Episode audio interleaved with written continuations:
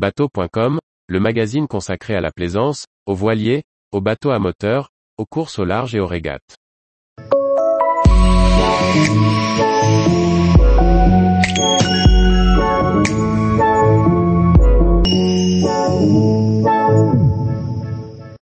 Combien de milles vais-je pouvoir parcourir avec mon plein?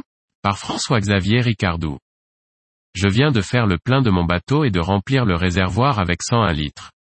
Mon bateau consomme 7,5 litres par heure pour une vitesse de 7 nœuds. Combien de milles vais-je pouvoir parcourir avec ce plein? Voilà une question importante, l'autonomie de son bateau. Il faut bien la calculer pour assurer ses navigations en toute sécurité, sans se faire piéger. Pour commencer, nous allons calculer le temps de navigation possible à la vitesse donnée. On prendra en général pour cela la vitesse de croisière habituelle.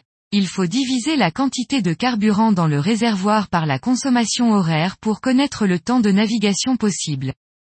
Ici, si je consomme 7,5 LH, avec un réservoir rempli avec 101 litres, je vais pouvoir naviguer 101, 7,5 égale 13,46 H ou encore 13 heures et 27 minutes. Si l'objectif est de faire des ronds dans l'eau, cela suffit comme information. Mais si vous souhaitez savoir où vous pourrez aller, il faut calculer l'autonomie en termes de distance. Pour cela, vous multiplierez l'autonomie en temps par la vitesse. Dans notre cas, en 13 heures et 27 minutes, si je navigue à la vitesse de croisière de 7 nœuds, c'est-à-dire 7000 par heure, je vais parcourir 13,46 x 7 est égal à 94,22 000.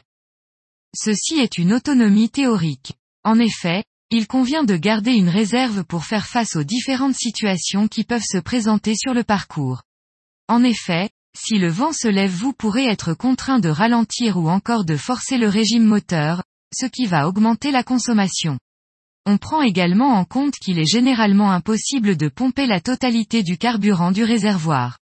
Pour intégrer cette réserve, on peut considérer que garder 30% semble une bonne mesure. On peut l'intégrer dans le calcul en considérant que l'on n'a pas les 101 litres de carburant, mais seulement 70% de ce carburant, soit 70,7 litres. Il faut alors reprendre le calcul avec ce nouveau niveau de réservoir. Mais on peut aussi diminuer de 30% la distance possible à parcourir, 94,22 000 moins 30% égale 65,95 000. Tous les jours, retrouvez l'actualité nautique sur le site bateau.com. Et n'oubliez pas de laisser 5 étoiles sur votre logiciel de podcast.